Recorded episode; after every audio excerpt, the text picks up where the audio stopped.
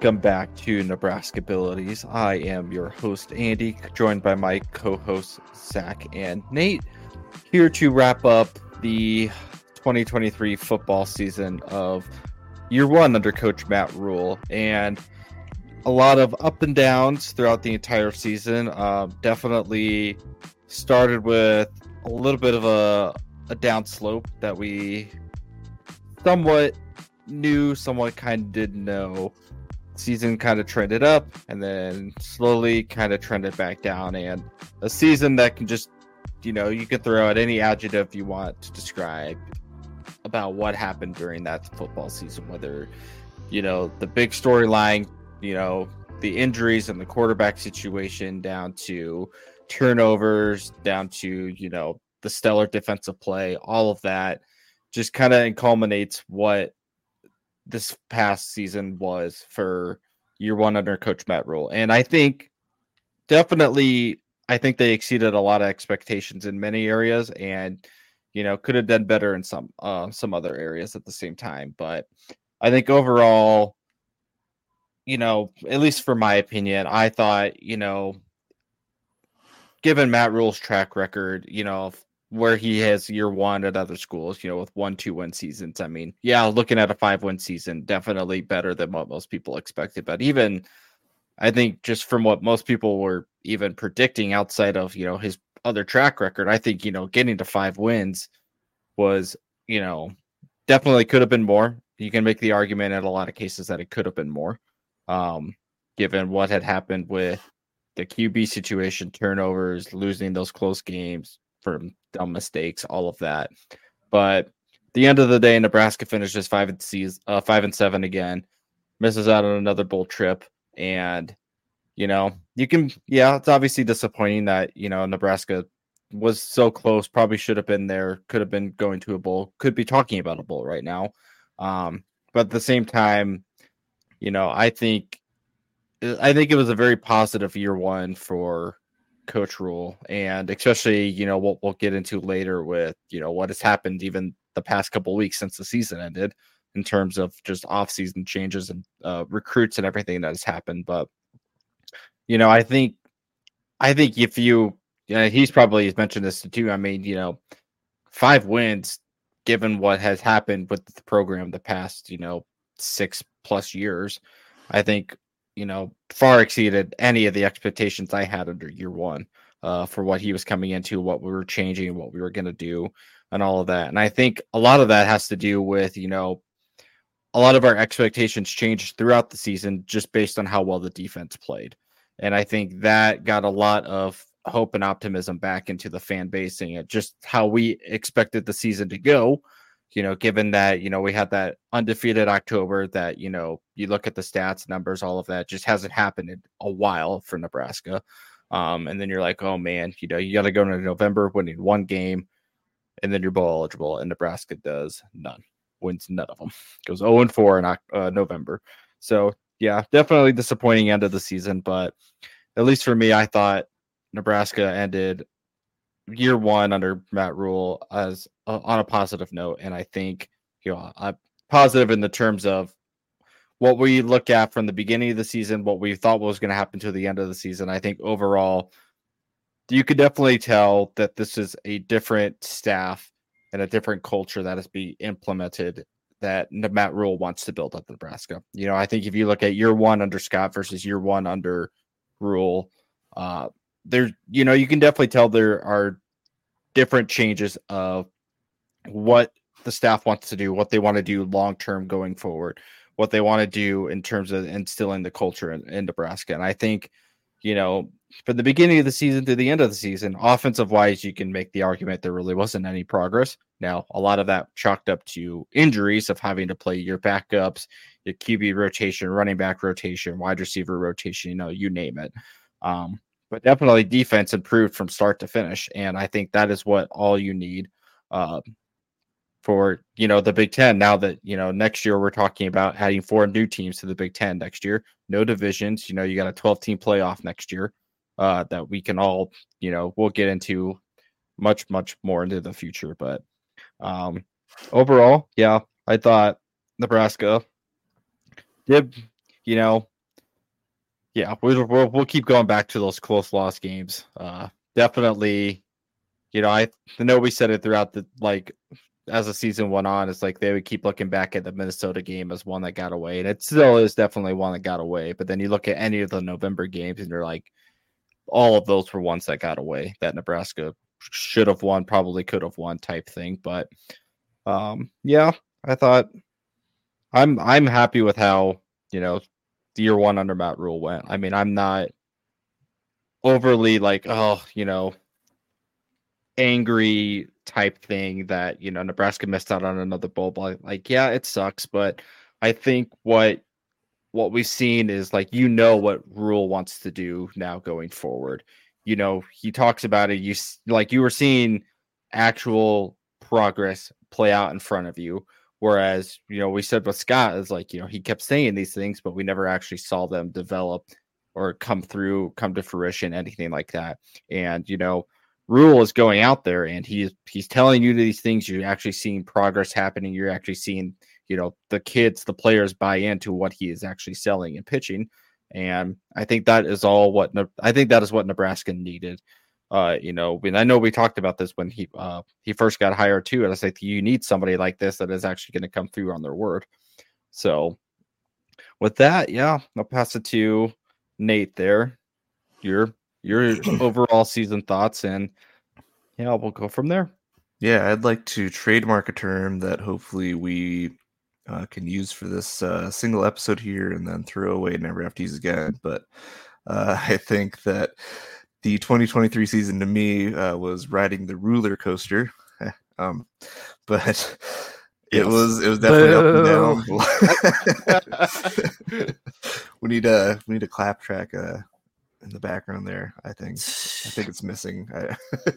but uh, no, it was definitely it was an up and down season. There were a lot of a lot of highs, a lot of lows. Um, we had uh, experienced just about everything we could uh, with this team this year. It was a lot of growing pains, but um, as you said, Andy, there's a lot of, I think, positive momentum uh, ultimately going forward. I mean, I I remember going into the season, I personally was worried about our defense even being able to wrap up and tackle, and they blew those expectations out of the water, and were you know a top 25 defense in the nation. I think at the end of the day, and mm-hmm. that was that was great to see. The offense, on the other hand, hmm, top 25 worst probably in the nation.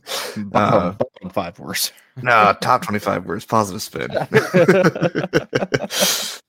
But it was it was definitely kind of you know tail of the tape there. The the defense showed up when we needed them to uh, for the most part, and the offense had its struggles. But I will say, while the product itself didn't necessarily look like it was getting better. You could tell there was positive progress, positive momentum on the offensive side of the ball. Like, I mean, we we had injuries galore on the offensive side of the ball, and we were still managing to put up points with our third, fourth, fifth string guys that you know are freshmen that we weren't exactly counting on even seeing this season, and they played meaningful snaps and got some of the repetition in. So it may not have looked the greatest uh, all the time or much of the time, but uh, those reps I think are going to pay dividends going forward in the future for the next few years. Um, just kind of being able to get that game experience and everything.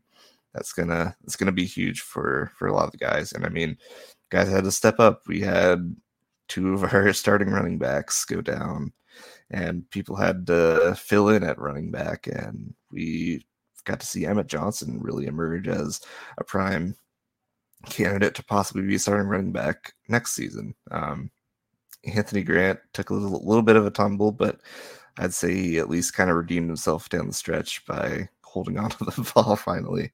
Um, it was just kind of very, very up and down. I mean, quarterback play ultimately dictated a lot of how the offense ran. That's, I mean, they're the field general. They they manage the game, and unfortunately, we were not um, blessed with top tier quarterbacking uh, this year. I hats off to everyone in that quarterback room. I will say, I think they gave it their best. I don't think anyone went into the game, you know, trying to throw the game or anything, but I it wasn't at the end of the day a great product and I don't know how I'll salute them for for going out and trying though cuz it they could have just as well come out every week especially in during that four game slide in November and just said, "Eh, here's a couple extra interceptions or another fumble here and there." But you could tell they were at least trying. They um, were buying into the system and were, you know, giving it their best shot. So that's that's really all I can ask. It obviously I wanted it to be better. I I was hoping, I believe I was a seven win prediction, and I think we easily could have hit that or even surpassed that if we had some competent quarterbacking play. Uh, so I certainly am frustrated personally uh, from that aspect of it, but uh, I, I, can't say that they didn't they didn't give effort, and there there was there was growth. it was painful. It wasn't monumental growth, but there was growth. We saw. I mean, Heinrich not the greatest quarterback, we know that, but he managed games and he won us games.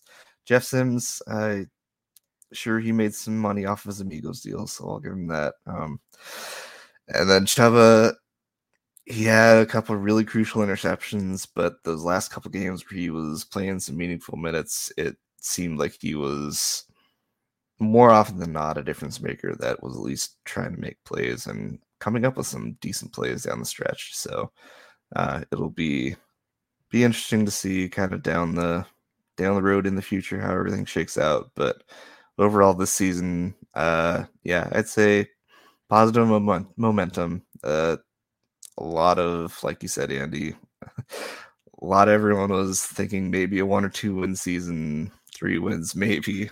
Uh, but we, I'd say five wins kind of exceeded expectations there. Uh, again, would have been real nice to pull out one of those last four games and hit a bowl game, but um, is what it is. That's why we play the game. That's why we watch. Is the the thrill of the game. So, for better or worse, that's why we're here. Um, so I yeah, I think, and we'll we'll touch on the new developments, recruiting, and all that jazz later here. But what I um, did forget to uh to oblige is yeah, you bring up the schedule and you know I think a lot of that went with the expectations of like the one, two, three win season is, you know, we all re like we all truly did not realize how bad the Big Ten West was going to be this year, and um, I for one, being the uh, true sicko that we are of college football, that I will miss that beautiful division. I hope some way in the future they somehow find a way to bring some sort of version of it back when Nebraska and the Big Ten expands to uh, the 18 teams. But yeah, it's uh, it just it sucks knowing that like you know two, three or more of those wins probably would have won you the Big Ten West. Now, granted, yeah, your reward is going to play Michigan, but you know on its last dying leg, it's like Nebraska had an absolute shot. You know, we were talking in November, like you have a realistic shot to win the Big Ten West, which is just something we haven't had to talk about in, you know, years uh type thing. So sad to see that go. Um yeah, I'm gonna miss I'm gonna miss how bad the Big Ten West was. You know, it's not saying that like, you know, the Big Ten still won't have games like that because we will, but it's just it's not gonna be as much fun anymore. Um saying like, oh, it's like you know, the bottom half of the Big Ten or something like that. It's just it doesn't have the same ring to it anymore. Mm-hmm you know, yeah. we do game Big Ten after dark, so I'll be interested, you know, to see how that fares out. Is is it going to uh, give us the same magic as Pac-12 after dark or not? But yeah, I think I think that's like the that's more the disappointment too. Is like as the season played out, you're like, yeah, the Big Ten West is not this like good at all this year, and you know, realistically, every team had a shot to win it, uh, kind of halfway through the season, but yeah, it just sucks that Nebraska couldn't pull out a couple more of those wins. You'd probably be talking about, you know, maybe winning the West for sure at that point. But yeah, that's that's the point I wanted to make. I'm gonna miss it. Yeah, and I think that's a I think that's a good point too. Is I mean, yeah, to your point, the Big Ten West was not what one would call decent at football, but Um, we we still had a chance to you know win it, and yeah, like you said, the reward is going to play Michigan, and that probably isn't going to be too fun. But we we haven't been in contention for you know conference championships in a while, and uh, as we've said all season, we don't really apologize for wins, and that would have been a really big win. I think, especially in the first year, a lot of momentum could have uh, been gained from that. But uh, still, it was it was a good season. It's on to 2024, but I think um, overall 2023 is going to go down as a team that fought hard uh, to the end, and I think that's that's something that I assume most Nebraskans are at least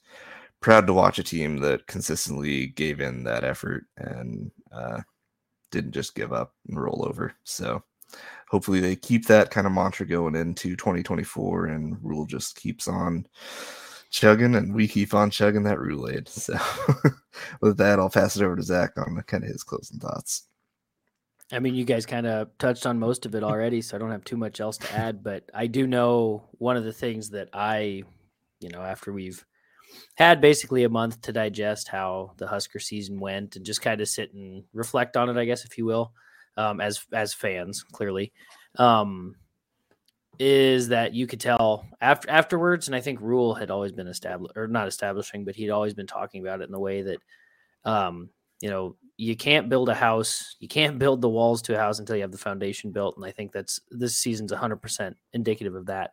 Uh, as uh, as disappointing as it was, and I think that's kind of how we felt at the end too. Is like, yeah, we're disappointed that we didn't get to a bowl game, but we are thoroughly impressed that we got as far as we did compared to like what you guys were saying, where you know we thought anywhere between one to three wins was the ceiling and uh, it just made it made it all that much better when we won out in October. We almost, you know, we more or less almost won Minnesota until we didn't. Um, I mean, there was a lot of good in the season. Uh, it just didn't seem to show up. You know what I mean? It didn't seem to quite be. It, it didn't. It didn't result how Husker fans wanted it to. But I, I think, you know, again, the season was by far a success in multiple ways um, outside of the win loss column. And so, I mean, if you take off, if you take, if you take a look at it, you know, a little bit further back outside of the win loss, there's a lot of good to be had at what Rhule brought. And I mean, this, we might be already diving a bit too deep into it, but you know, with the news that's come out recently with us, um, if for those that don't know at this point, um, landing Dylan Raiola and what? we get to keep and we get to keep Daniel Kaelin. I mean, what the the uh, the the future I think of the Husker team is is pretty bright. Um, I mean, you know, those last few years of Frost's tenure, we saw pretty much a downhill slide where we you could tell that recruits really didn't want to be here, but you know Nebraska was the best option out of all the other options they had because of the, the notoriety that Nebraska had and stuff like that. So it is interesting to see just that the tone shift. Um, and going back to the idea of the whole foundational thing, it's interesting to me that in one year, you know, again, the wins and losses may not have totally been there, but everything else seems to be setting it setting up for more Nebraska success. That could just mean maybe a seven and five season next year. That's already better than we've done in the past few years. You know, that'd be a bowl game. And I I, I guess this might be reaching a little for for you know farther ahead, which we can get to later too. But I would think that that might be the the goal for sure. The goal next year. Not to say that uh, Rhule would be fired if we don't get a bowl game, but I feel like that has to be the the limit, like the the line that we have to meet is, you know, you were able to go out and get the number one QB in the in the country to come to Nebraska. Still shocking. I, I'm I'm gonna we are, we're, we're gonna talk about this what? in its own section, and I'm still not I'm still not totally sure how that happened, but yeah, um, I mean, uh, without belaboring the point 400 times over again, uh, it, just a very foundational year under a new coach. Um, I think what made it also disappointing is the fact a lot of us with like Northwestern, we thought Northwestern was going to be pretty bad just because of all the turmoil there, and they ended up figuring it out. MSU, I don't I don't necessarily think they did great, but they still played really well. that's not to say that uh, the Huskers didn't play well or that they didn't. Well, they didn't all the time, but it's not to say that they didn't play hard. But they just, you know, it was only disappointing because a lot of other teams in the Big Ten seem to, even under a lot of duress, figure it out. And it's just, it's like, dang, why why can't Nebraska get over the hump? But again, I think with how much goes into, you know, how much goes into that and with how how far down we've been, I, I think five and seven was, and being disappointed at the end, I think was about as best as we could have could have had. So, um, I don't know. I mean, what do we want think, to? I, I was gonna say, do we want to just open it up? I mean, I think that's a good discussion. Just, I mean, culture is a big thing, and I mm-hmm. know even before we started the podcast, when Frost was, you know, in control, we knew coming out of the Mike Riley era that there needed to be a big culture change, and we were hoping to see that with Scott Frost. And there were maybe some hints, at least initially, that he was trying to get guys to buy into kind of his vision, but ultimately mm-hmm. that didn't really pan out. We saw, I don't know, like you said, um, it it seemed like recruits were just there because it was an option, not because it was their top option. And uh, I don't know the specifics of of the why or how, but uh, that's just kind of how the um, Scott Frost tenure ended. And seeing, I mean, landing the number one quarterback recruit in the nation is, I think, speaks volumes to not just his belief in the program, but everyone else's belief in the program. And it's inspiring to see, I guess, that I don't know, we're not the only ones that are seeing positive momentum with the program and with Matt Rhule's vision uh, for how he sees things going uh, over the next few years. And uh, just, I don't know, noticing that everyone is actually kind of buying into it now, whether that uh, ends up in you know a national championship down the line or something. I don't know, but we're hopefully at least on that path towards national relevancy. Uh, dare I say?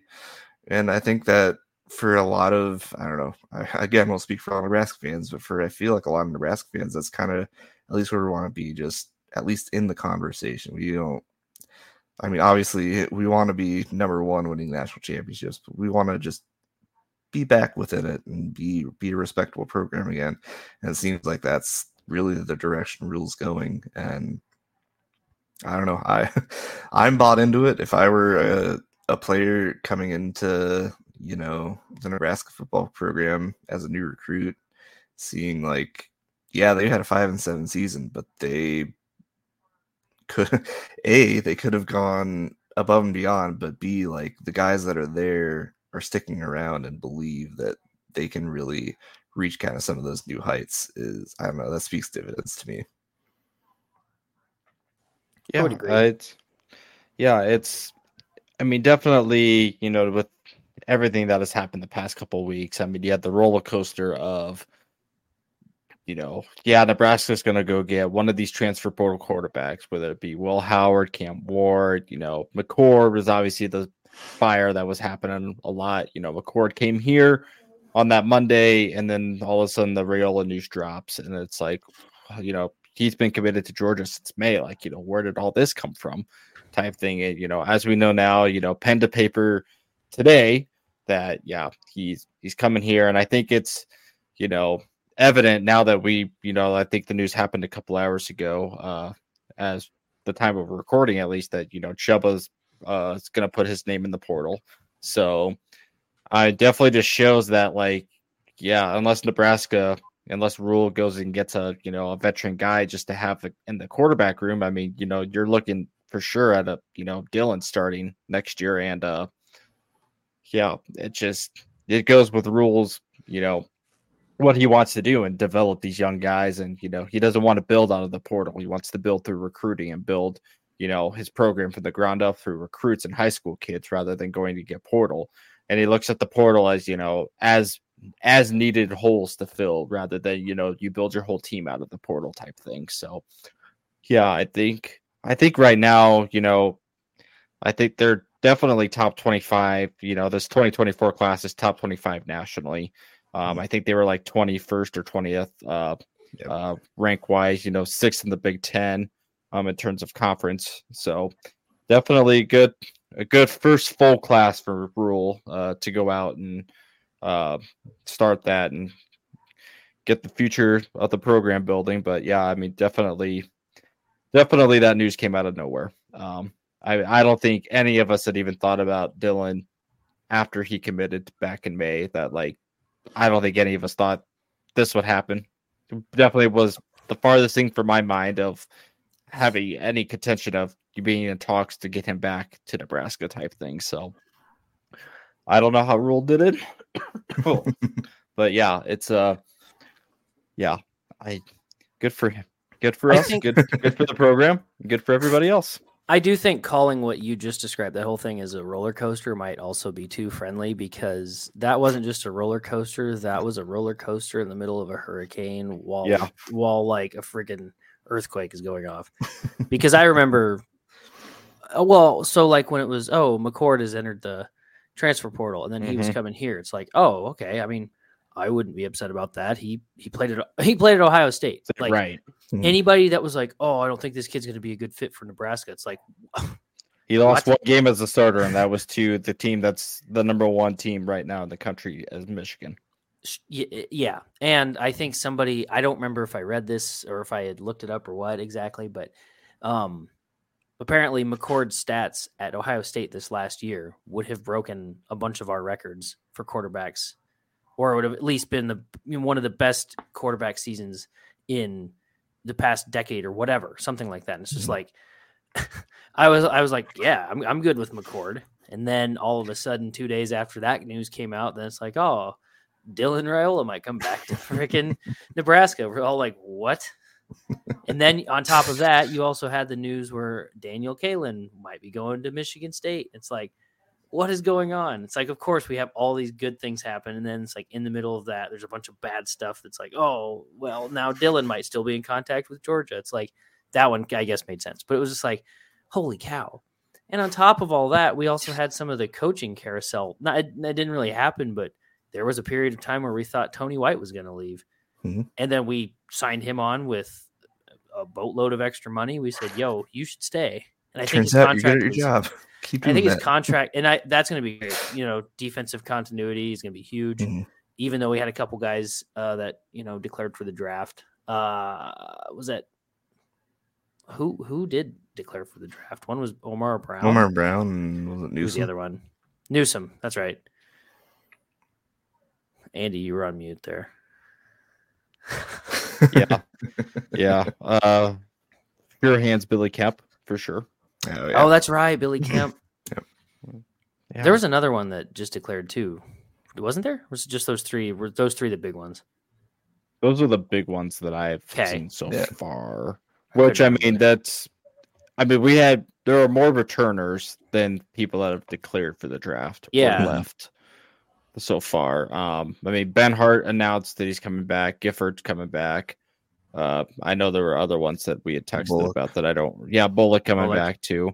Um, but I know I know we've had our gripes about Benhart, but I think just you know getting a returning experienced offensive lineman in the Big Ten coming back Mhm. with now what we're probably presuming is going to be a true freshman starter. I mean, you you give him all the protection that you need right now because knowing Nebraska football history, it's uh someone's gonna get hurt at some point. So, um, well, and I, I, this might be a hot take, and I know I said I was done doing those for the season, but the season's over, so I can do whatever I want now. right, But I did think that Benhart, maybe not the most improved, but definitely Mhm. Mhm. had the best trajectory in terms of like overall improvement. He might not have been the most improved, but he definitely showed that he could improve. And uh, again, he did make some. uh, Every lineman that we had this year on the offensive line made mistakes, and they were no bones about they it. They had injuries too. I Mhm. mean, there were a couple that went out. So I mean, it's everybody in the offense was injured, but Yeah. you know that definitely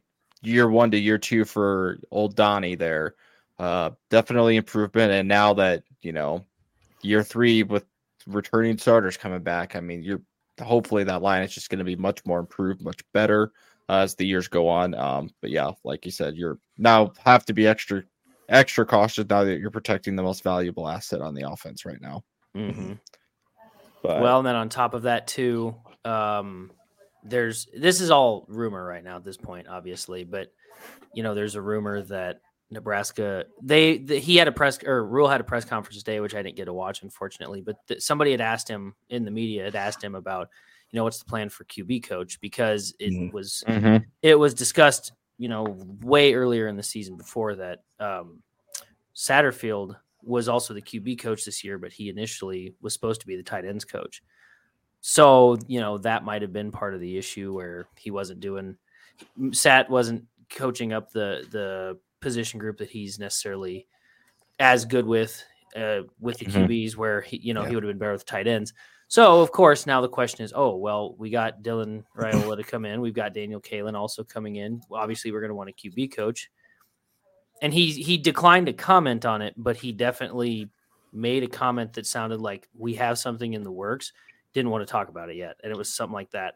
Mhm. And so something, and then I guess the rumor that I remember hearing is that it was supposedly the guy that's Patrick Mahomes QB coach or something. Oh yeah, I can't think of his name right off, but Yeah, I I personally have only seen a couple things, and those are usually like those hype Twitter accounts. I haven't really seen any, you know, yeah, I haven't really seen much in terms of smoke and fire there, but we'll see. I mean, See. there's, I, I'm sure something is coming down the works. Um, and I was just reading an article before we started that ESPN labeled uh, Nebraska's winning the early signing day and the the transfer portal up to this point. So I mean. I, I guess I didn't mean to do this, but that was, was a really good transition. I suppose we can start talking about that. I, I would love to say I planned that. I didn't, but it just worked out. Unless you guys had anything else you wanted to touch on. no, uh, I mean, yeah, we talked about obviously we got the big fish. We what? yeah, I know. In case you guys haven't heard yet, Uh, yeah, I mean, it's just it's so it's so hard to talk about recruits too, just because I mean, you never know what's going to happen with them. Um, Mhm. obviously, you get your big name recruits, but I mean, you, unless you're deep diving into, you know, that's going to be your whole focus. I mean, it's more than likely, you know, some of these recruits may we may never see play at Nebraska type thing, but you know, Nebraska they got the big fish, and it only takes one uh, just to cause a ripple effect of other recruits kind of looking be like, you know, what's going on over there in Lincoln? You know, why, how did the number one quarterback in the nation at this class, you know, why did they commit to Nebraska? Like, you know, and, and they get curious and they start to check in just to see, you know, what what's happening. Just because that only t- it only takes one. So I think that's you know it might be a little late in the recruiting process. You know, obviously you, Dylan only flipped a week ago, but um, you know that just going forward, that's just you know it's huge. It only takes one person just to kind of create that ripple effect for other younger recruits. Just seeing what's up at Nebraska, and you know, Rhule's a great salesman, if nothing else. Mm-hmm. isn't Yeah, there also I- an isn't there another signing day in like February or something though too? There's, I think Yeah. it's January, Okay, well, so I mean, it's not necessarily too late to your. and then you'll have like the spring ball transfer portal after that ends and all that. So I mean, it's Yeah. It's entirely possible that I mean, you know, Nebraska, depending on which recruits they got, I mean, they're obviously still going to be looking to fill holes. I mean, you know, I think you probably need to add another offensive weapon, whether that's running back, receiver, QB type in the port from the portal somewhere. Um, and whether Nebraska does that now or after spring ball, um, I think they have to fill that part of the role somewhere because I have no idea. You know, you don't know what Gabe's going to be like next year. You don't know what Rahmir's going to be like next year. Um, you know what Emmett Johnson's going to be like next year. Um, so I think just getting a piece in the running back room is probably what they're looking for, and hopefully what they're looking for.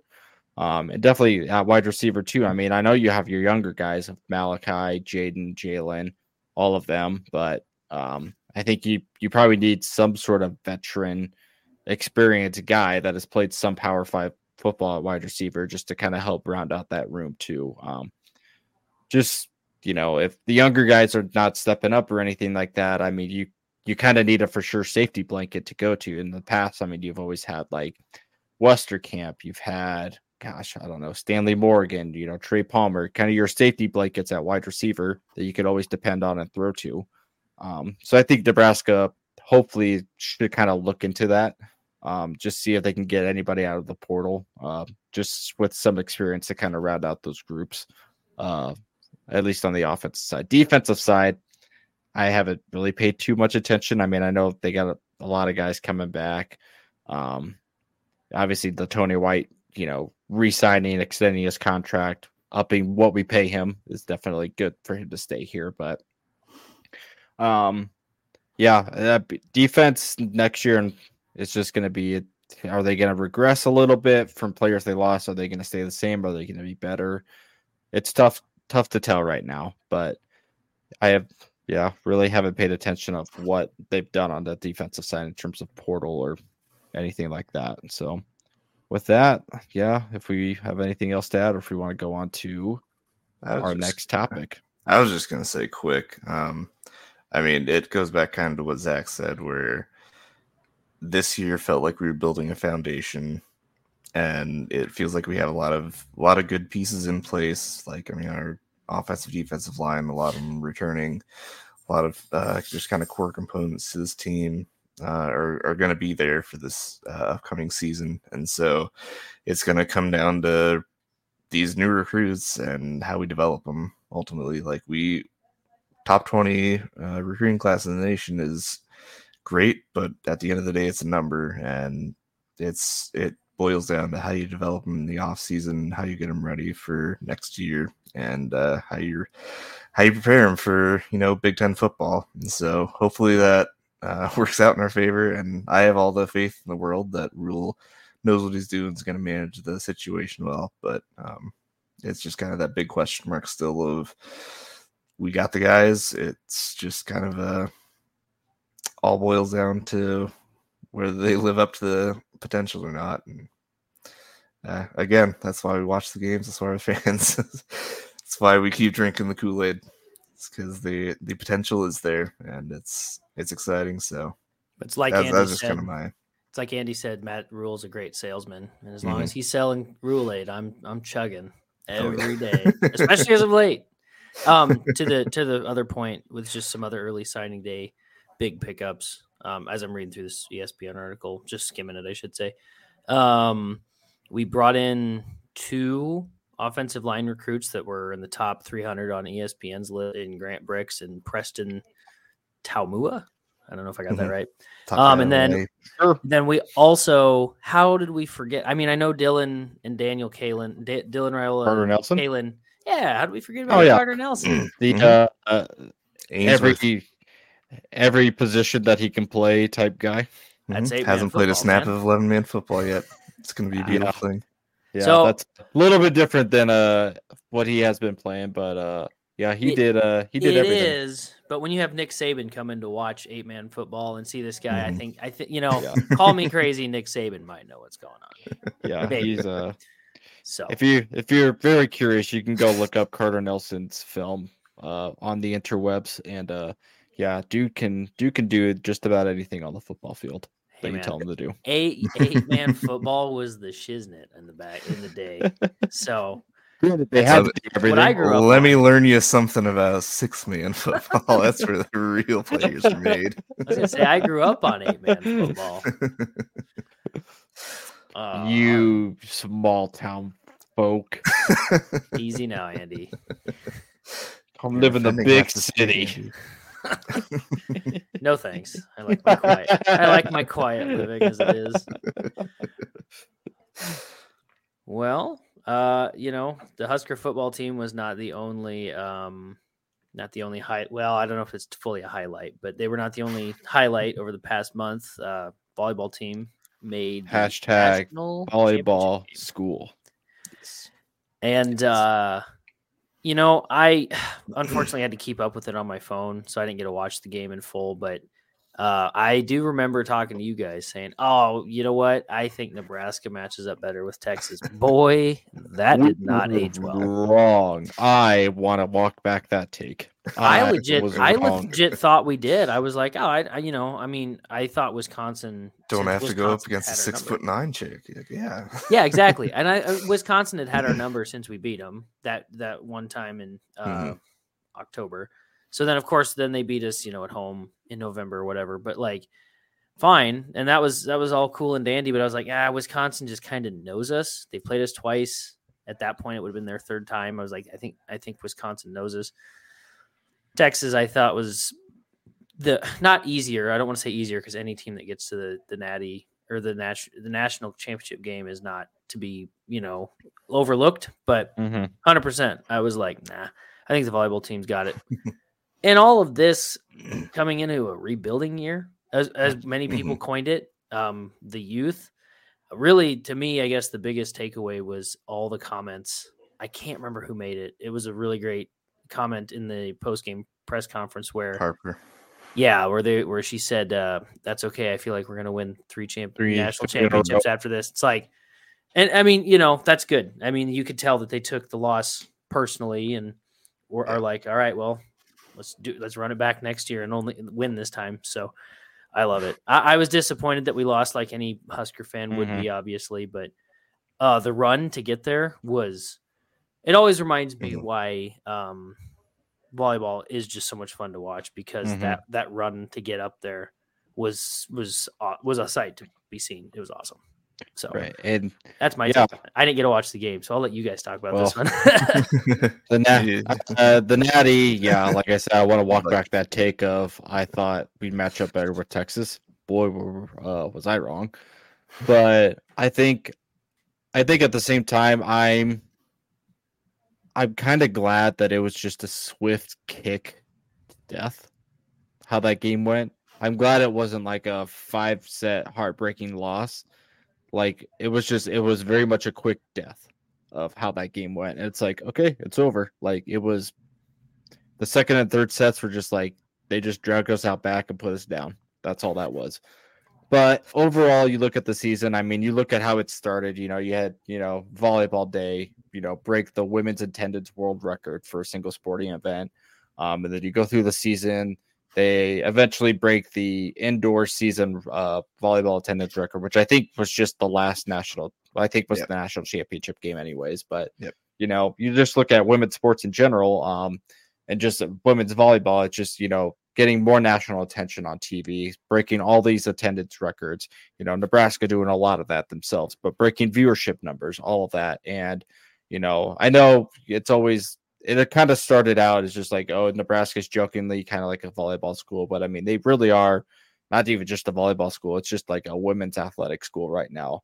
I mean, if you look at, you know, the women's soccer team went to, I think the Elite Eight, I Yep. think is how far they went. Um, Lost You know- to eventual champion. Yes, and then Amy Williams with the basketball team doing really well. Uh, softball does really well every single year. I know I don't follow them that much, but I know they're also in contention for the postseason every single year. And uh, yeah, women's sports at Nebraska is just it's something else right now. And and and and at the top of that pyramid is obviously John Cook and the volleyball team. And yeah, just how it started. You know, you had the high of volleyball day you had you know the upset of wisconsin that at your home court you beat them in five sets reverse sweep them uh, and that that whole euphoric day of you know nebraska beats northwestern in football then you go home and nebraska reverse sweep wisconsin i mean you just had such a such an awesome sports day that was uh Some might call it an immaculate sports weekend. it was it was an immaculate I I'm maybe i think all of our football teams won that They weekend did. too for nfl so yeah, it was beautiful. um that Yeah, was a I mean- great weekend. yeah, that was he's top tier, top tier weekend for sure. But yeah, just I mean, you go back and you look at the volleyball team, it just what they've done for Nebraska women's sports in general. It's it's something that I it's going to be so hard, you know, once John Cook eventually retires is, you know, how long you know, I don't want to keep saying that. Like, how long is it going to last? Like, is it just going to keep being a powerhouse program because he left it in good shape? Is it just because of John Cook type thing? Um, but you know, we'll worry about that in the future. Going forward, I mean, you look at the team right now. No, I mean, they're all, as far as I know, they're all going to be returning. Um, you know, you had a couple of transfers already from the portal, and that's some of them were expected. Um, just because I mean, you're playing behind these now going to be sophomores, uh, the majority of the team, and they're obviously going to be they're going to try to run it back, like Harper said in their post game, uh, followed by Bekka Allick. You know, f yeah, comment. um, boy, she is a competitor. I love watching Bekka Allick play. I mean, she is just she's so fierce and she she if you get blocked by her, she lets like you know it, like she lets you know it, type thing. But yeah, it's it's nice to always have volleyball to fall back on when football makes us sad, or most Husker sports makes us sad in general. And But- man, has that been the case Yeah. for the last few years lately? But yeah, just you know, obviously a disappointing way at the end of the season, but I think just what volleyball has done for the program, the state, just women's sports in general, uh, something that I hope that they keep trying to expand and they keep trying to find new ways and new heights to keep lifting that up uh, and getting more attention and more people involved there. But pass it to you, Nate, for your final thoughts before we go on to our next one.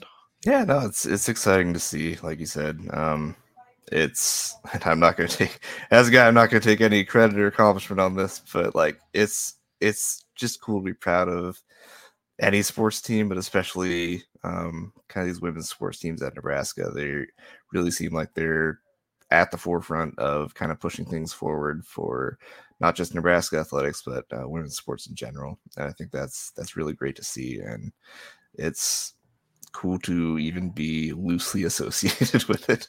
So, uh, and I volleyball, yeah, it ended on a sour note. Um, Texas was the more experienced team. They had just come off winning Natty last year. Uh, but I think it's it's a good lesson for us. It, you know, we we came in, you know, as a juggernaut, but we were still young, inexperienced, and I just from listening to all the press conferences afterwards, I think they're already a pissed off 20, 24 Husker volleyball team that seems like they might go on a bit of a rampage uh, next year. Uh, and if I had to guess, losing no uh, players or no notable players, I, I think they could easily accomplish that. So I think the yeah the John Cook conversation uh, is something to be had at some point, but I'm just gonna enjoy the ride for now and see where it takes them. So I don't know, That's- man. that's John Cook doesn't look like he's slowing down though either. yeah, Um, I mean, he's he's getting older, obviously, but he certainly doesn't look like he's ready to give it up. Mhm. I mean, heck, he he. I wouldn't be uh, surprised if he announces like if, if if we win another one, I would not be surprised if he ends it there. if we would have won on Sunday. Yeah, if we would have won, It would have been I would have been. I would have Mhm. been like, mm, I could see it. Yeah, Mhm. I don't know if it would have happened, but I could have been like, okay, Right. you know, now like now he's comfortable, he can go out, especially based on how you guys just talked about, you know, going from volleyball day to that. Mhm. Honestly, that would have been like the perfect way to get right right into the sunset. And I mean, you know, I, I don't personally think we have to worry as much about John Cook because I think we've all kind of figured out that his understudy in Jordan Larson's probably going to take over. I mean, it that she knows a thing or two about volleyball. It turns out, yeah, yeah, she, she might know she might know what's up. So I I I think you know he's built a program respectable enough at this point. Now, of course, as Husker football fans, we said, you know, Tom Right. Osborne did a good job doing that. Frank Solich will be good. And then, you know, we see where that got us. Maybe I should probably, you know, hit the brakes a bit. But I, I think we, I think we'll still be able to maintain some pretty good. Uh, and also with Jordan Larson being an Olympic volleyball player, I guess I, I don't know. I would assume maybe former at this point, unless she still plays.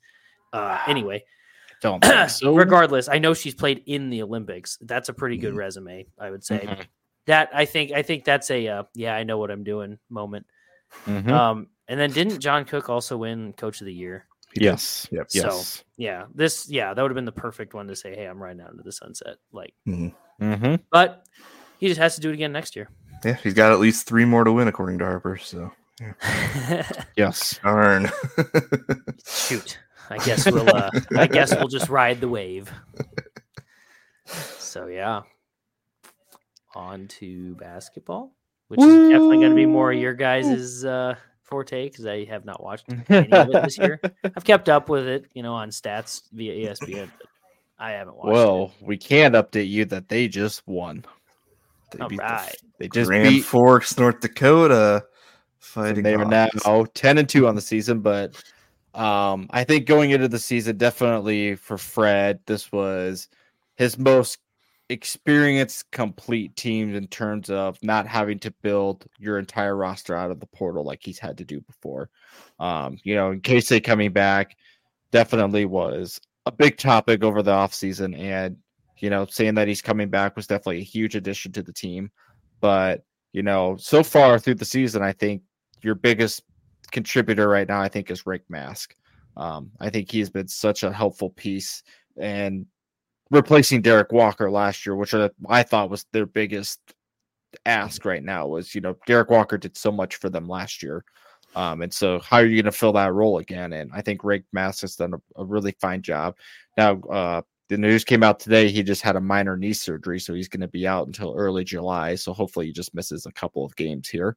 Um, probably could have used them tonight because I think I just saw a stat that like North Dakota had 17 offensive rebounds, which not ideal. Uh, generally, don't want that number probably above 10, um, considering. But uh, yeah, Nebraska, you know, you schedule your non-conference games the way you think your team is going to handle and you know fred definitely went into scheduling the non-conference games kind of as an ease in not scheduling necessarily all cupcake teams but you know teams that you definitely should win and beat pretty handily just as your team gels together before you really get into the big games of grinding uh, big ten conference play and you know nebraska went into that creighton game you know all the high hopes and then uh you know there wasn't a single second after it was probably what four to three that was even It close wasn't a single three pointer missed by Creighton. yeah So, uh, minutes. That then that happened and then you get to the minnesota game where it's like oh they had such a great response. They're up you know 13 at half and then nebraska loses. I i don't know if i've ever seen an implosion like that second half of the minnesota game than ever in basketball. I mean it that was probably some of the worst basketball they've played all year. And then they come back and then they beat michigan state. So it's like you don't know what you're going to get from this team and, I don't State on the really road. like that. Yeah, then yeah, then you beat Kansas State on the road, who has what lost twice under their current head coach in the past three years Mhm. at home, Yep. um, in non-conference play. So it's like th- you don't, yeah, you don't know what you're gonna get from this team, but uh, yeah, Nebraska's ten and two right now, and I think you know we we're starting to figure out more about this team as you know Keisei's not as effective as he has been last year, and I think that's because teams are starting to figure out how to play him more. Um, so hopefully Fred kind of figures out a way around that. But you know, he's still lethal from downtown. Um, Jamarques Lawrence has definitely stepped up and play. Um, but yeah, I think right. Uh, yeah, so far, I mean, Nebraska, yeah, ten and two, going into the Meta Conference play. That's going to happen. I think they have they have South one more. State. Yeah, they have Yeah. their last non-conference game before that's really you know all conference games. But Mhm. um, so yeah, so far, I, Fred's obviously the best start under Fred since he's been here. Um, and hopefully they just they keep winning. But it's so far it's been fun to watch this team. I wouldn't say it's all been fun, Yeah, but it's mostly been fun. yeah, and I mean this previous is years. this is I think Fred's kind of prove it season where I mean we like you said he has the team we got a lot of guys coming back the a lot of good starting potential I mean Juwan Gary's been balling out lately Keisei's back Yes. you have uh, Rienk Mast and uh, Josiah Allick kind of locking down the Mhm. the paint and so um this this was kind of the deepest team Fred's had and Mhm. expectations were there to you know they should be making at least some semblance of a run towards the ncaa tournament. And returns so far i mean honestly outside of the minnesota game pretty good. Uh, creighton uh, is good. And if Yeah, they're that- gonna shoot 300% from the three point line. I don't think those uh, teams really going to be able to guard that. So, uh, hats off. That to seems them that seems like a really good percentage. yeah, it was. I was shocked when they It's kept adding like five points on every three pointer, but I guess It's what you call played above average. Every time they made a three pointer, you just had McDermott just looking at the at the table like It's that's more than three points just the whole time.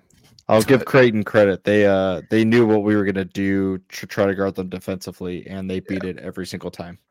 And I don't. I'm sure Fred tried to change it up, but it didn't matter because Yeah. they they kept hitting everything. they they hit their stride and they didn't look back in that game. And again, kudos to them. They're I mean they're a solid team. I think they've only lost twice now. Um, a couple of baffling losses, but I think They they, they've had shoot well baffling games. So I mean, live and die by the three, I suppose. But when, when they're on, they're on. And I think both of those games they scored maybe 40-ish points. So yeah, I Yeah. mean it's definitely when they don't hit their shots. I mean you can say that about any team, but definitely Creighton lives and dies by the three. Yeah, But I mean, back in Nebraska, like you said, they're they're ten and two. I- like I said, the Minnesota game is kind of the one anomaly. Hopefully, we don't see Mhm. any more of that throughout the season. But I mean, loss. overall, it's a fairly complete team. I mean, it's not just one person that's you know leading the scoring. It's it's a pretty well rounded team, and we're at ten wins. And I mean, typically you're looking at seventeen to twenty gets you pretty well locked into um, NCAA tournament range, and I Mhm. mean halfway there before Christmas is, I'd say, a pretty big step. I mean, now you obviously have to keep playing the season at a high level and continue Right. to grind out some wins, especially not a given in the Big Ten. But I mean, they Mhm. they set themselves up for success at least this far in the season, and uh, like I said, for the most part, they're they're a fun team to watch, and hopefully, hopefully they can keep some success rolling, and we can we can hit 2024, uh, you know, the ground running in uh, men's sports as well. We hope so. You guys have watched more of the games than I have. I'm just curious. Does it seem like the team's able to like hit a hit a stride? You know, because like for me, I know basketball can very much be a game where you can play the, your best ball, and if you're playing against the t- opponent, like you guys said with Creighton, if they're hitting all the threes and everything, sometimes you can play your Mhm. best game ever and still lose just because the other team is shooting Mhm. lights out. And sometimes there is no answer to that. It's just Mhm. that's what it is. Does does it seem at least like Nebraska is able to not necessarily do that, but are they able to at least get into a groove early and try to find you know if if they're not playing that great, they're able to at least course correct somewhere within the game. Well, they Or did is it against if they- Minnesota. I was gonna say, Yeah. or is it if they start losing, they're just kind of they're It's, you know it's what I tough mean? to They- tell because Creighton was, I mean, they just hit us in the mouth from this get go, and we never Sure. recovered. But and I mean, we don't have that. Luckily, we don't have that big of a sample size on losses. Right. So um, yeah, it's the other thing is I asked I kind of asked that question in an unfair circumstance, but I didn't know if we had many big games that we like played behind from that we came back and won. I mean, anything like that's- that, so. I guess tonight North Dakota, Is yeah. they were down eight or ten points at some point in the first Mm-hmm. half tonight, and they just won by nine. So, I mean, if we have to, I just watched the game, but I mean, yeah, I think it's. I think they do. They tend to either start hot or start slow, and then they just go through their slumps. Mhm. Of, I mean, that Minnesota game's a prime example. I mean, they came out hot, and then you know they scored what 12, 13 points in the second half, which, like Kansas State, not going to win you very many games. Um, which yeah, I still baffled about that Kansas State game. I mean, I don't know how you go a Power Five program goes 13 points in the second half, but Nebraska kind of did it too. So I can now understand why.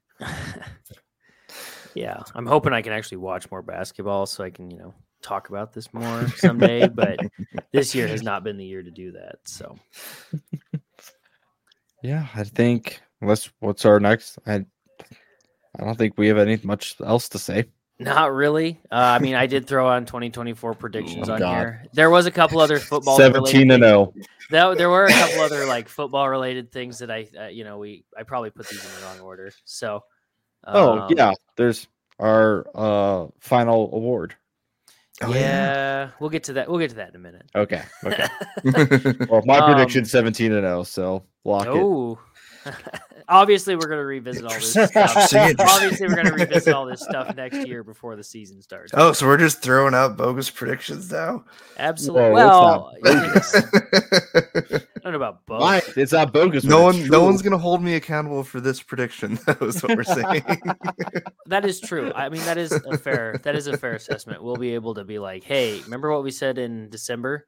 Don't believe any of that." I'm gonna raise Andy 17 and 0 to 18 and 0. They're gonna we're gonna play so well. They're gonna put us in the Super Bowl. Oh. That's Uh, all I got. If it's right now, I don't want to play the 49ers. I call call me crazy. I don't know if I want to see a college team play any NFL team. I do still. this is not just any ed- college team. This is the 2024 Nebraska Cornhuskers we're talking about. Fair enough. I do think though, uh, you know, I do love the idea of the whole relegation side of things where, you know, some college team gets to play the worst team in the NFL. And then if the college team wins, they uh they get to be the new NFL team. Um, be super funny. that would be funny. Uh, but I don't foresee that happening. But, uh, okay, well then I'll put a slightly realistic uh, oh, down. But I want to see. I want to see. So here's why. Here's why I want to do this because I want to see if I maintain the same idea from right now, as of early signing day today, to preseason when we talk about it come August or Mhm. whenever. So my prediction, and I'm just talking regular season. Um, but I'm gonna go. I'm gonna say we make a bowl game, seven and five. Um, I think it's gonna be another not rough foundational year, but kind of leaning more on that foundation. But we finally get our bowl game and we go seven five. So it's not gonna be like I don't think it's gonna be the greatest turnaround. Well, I don't know because next year's schedule's a little. I was gonna say, you look at the front half of that Mm-hmm. schedule, and I mean, it, I think seven and oh. I think we could go into is it UCLA or USC that we play at that at that eighth Ohio game. State. yeah, Oh, it's is it? Ohio State after Yeah. after you get through, you know, your supposed Indiana, seven think, is game, the- your seven win games. Yeah. Okay, yeah. So I, I legit think we could go into Ohio State seven and zero. Now, granted, there's a lot of that's going to have to go into that, and still want to see what the wide receiver room is going to look like at that Right. point. But that's what I mean. Is I think as of today, I mean, and you start our- out with five home games in a row, Mhm. oh, Yeah. so that that's going to be nice, but I feel like that also might hurt us a little bit or because no, not sorry, four. I'm counting the spring game. Sorry, she started Oh. four four home games in a row. Yeah, Still. spring game is technically a home game. still. I mean, that yeah, you uh, start out with four home games. Uh, all right. Well, I mean, yeah. So I, I I do think seven and five, maybe eight and four. I think maybe we eke out a win somewhere that we're not expecting to. I mean, I have no Um, idea what I was going to look like next year. Yeah, I'd say I do think if we're gonna be lame and do actual prediction, I, I, I can't go- I can't gonna beat it. I can't beat a prediction of seventeen and zero or eighteen and zero in the Super Bowl. what do you want me to do? I can't beat that. Canadian Football League. I, I, Oh, Nebraska goes up and just completely demolishes the CFL. we're gonna own the continent.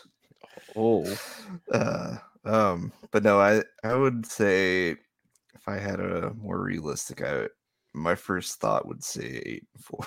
and when I say more realistic, I don't know how realistic it actually be, but I think I think we would. I could see us rattling off seven and zero, and then kind of like the Mike that Riley. back year. half is going to struggle. I And think then we pull out a how to win against football. UCLA, and that gets us to eight and four. That's that's my prediction for for right now. So I'll I'll sit with that, and we'll feel like see. we should probably write these down. S- steal Yeah, that. you know, maybe one day.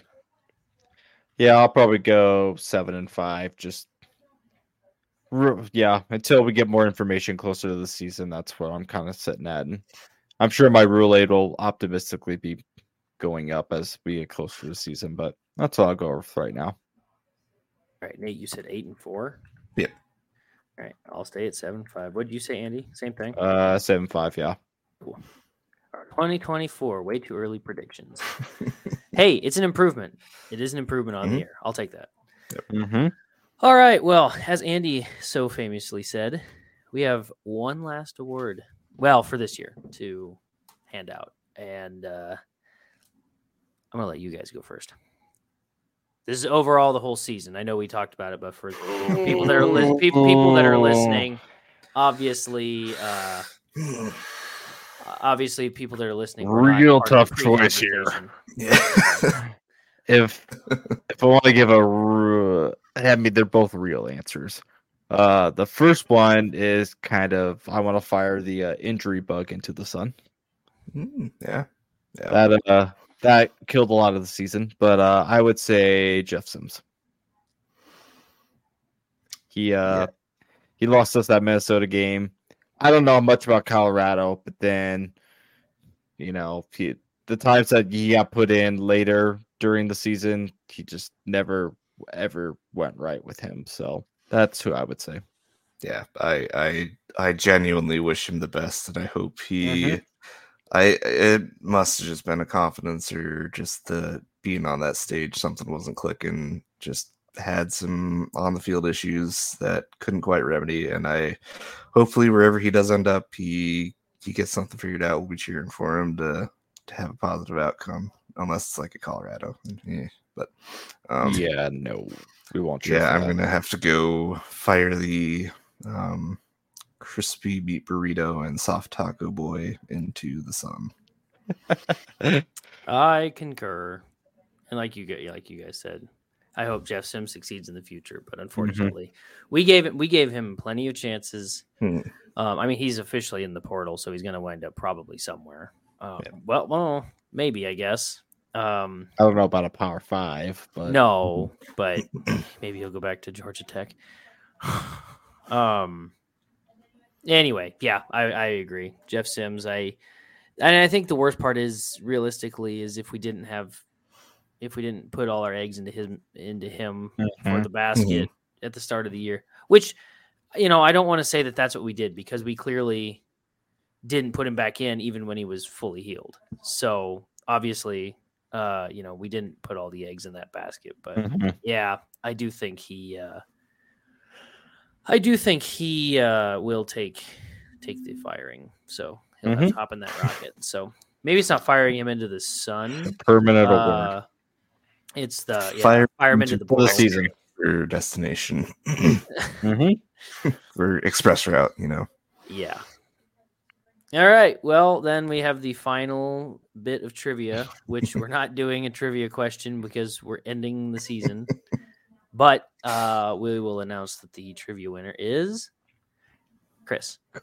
I don't know if, I don't know if anybody saw that coming, but officially Hell Chris gasp. won. So we'll uh, we'll get with we'll get with you, Chris, and we'll figure out what your prize is. Uh, we'll get Correct. that figured out. So, and that, I mean, obviously volleyball's over, basketball's still ongoing, um, but that is the 2023 Husker season. Been another another year of Nebraskabilities. Yes. We made it through two years, and we still have people that listen to us. That's kind of wild. we appreciate all of you. Absolutely. yes, You you guys have so many other Husker podcasts, yet you chose us. I mean, people are allowed to listen to multiple things at once, but I suppose. We appreciate all of our listeners. Absolutely. Which brings us to the future of our podcast, The future. future. which sounds very ominous. It sounds really bad, but we're still working some things out. But there will be an announcement coming soon, so we're gonna leave you with a little bit of a cliffhanger. But stay tuned because there's more coming. So Yes. There's an announcement of Nebraskabilities coming soon, so stay tuned for that. If you have friends that you that you want to get into our podcast, or enemies. or enemies. Well, I don't know. Do we really want our enemies listening? Their enemies listening to us? More ears, I guess. Drive up those Um, numbers. yeah. we're just in it. We're just in it to hopefully get sponsored by like Runza or you know HelloFresh or something. Maybe we I'll give you a HelloFresh code. use code Nebraskabilities at checkout for fifty percent off. Have you played Raid Shadow Legends? Um, I guess that's it. Uh, that's all we got for 2023. I know we kind of already said it, but thanks to everybody for listening and putting up with us for another year. Thea also agrees. Yeah, vehemently disagrees. this has been a horrible season. she's been she's very she's very upset that uh, we don't get to continue on for the year. she stayed as she's, quiet as she could. She's upset. She's upset that there's no bowl game to talk about, which, uh, quite frankly, so am I. get it. Yeah. But you know, I understand. So, Right. uh, yeah, I want to say thank you again to everybody for another year, for second year. Yes. I'll let you guys take it Yeah. away. Uh, yeah, you go, Nate. Okay, I'll do a quick just shout out to all the listeners and supporters. We we do appreciate you. We love and welcome any and all feedback. And uh yeah, let's let's keep this thing going into 2024. A lot of a lot of opportunities. I think uh Matt Rhule's gonna be cooking up something special, so stay tuned. Let Rhule cook. That's right. That is all I have to say. And as always, skirts by 90. So, with that, as we always say, if it's a possibility, it's a Nebraska ability.